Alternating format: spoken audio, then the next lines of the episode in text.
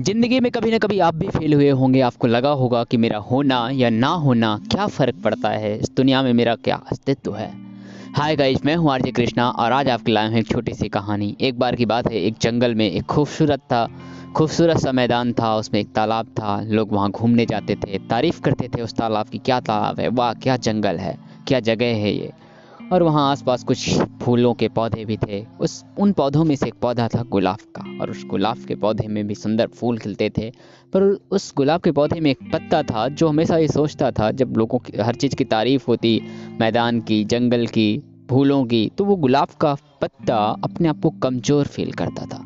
वो सोचता था कि हर चीज़ की तारीफ़ होती है, पर मेरा क्या अस्तित्व है इस दुनिया में, मुझे कुछ समझ नहीं आ रहा। एक बार ज़ोर की आंधी आई डालें, पेड़ों की डालें, टूटना शुरू हो गई, घास उखड़ने लगी, सब सीन बिगड़ने लगा। तब वो पत्ता भी कितना देर सरवाइव कर पाता, वो भी टूट कर के गिर गिर गया और वो जा कर के तालाब के पानी में गिर गया। और वो तालाब के पानी में बहने लगा।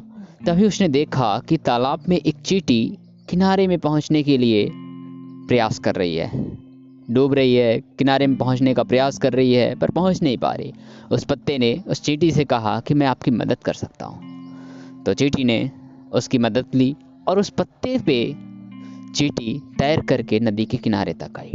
और चीटी ने उस पत्ते को थैंक यू सो मच कहा। तब उस पत्ते ने जवाब दिया कि थैंक यू तो मैं आपको कहना चाहता हूँ, शुक्रिया तो मैं आपका अदा करना चाहता हूँ, क्योंकि आज आपकी वजह से मुझे अपना अस्तित्व तो पता चला। मुझे पता चला कि मेरी क्या काबिलियत है और मैं क्यों इस दुनिया में ज़िंदा हूँ। इसी तरह इस कहानी से हमें भी एक सीख मिलती है कि हम, कई बार हमें लगता है कि हम किस लिए ज़िंदा हैं? क्या अस्तित्व है हमारा? पर याद रखें, खुदा ने हर किसी को कोई ना कोई काबिलियत बख्शी है। बस हमें ज़रूरत है उसे पहचानने की। आप भी उसे पहचानें और कर दिखाएँ कुछ ऐसा कि दुनिया करना चाहे आपके जैसा। Thanks guys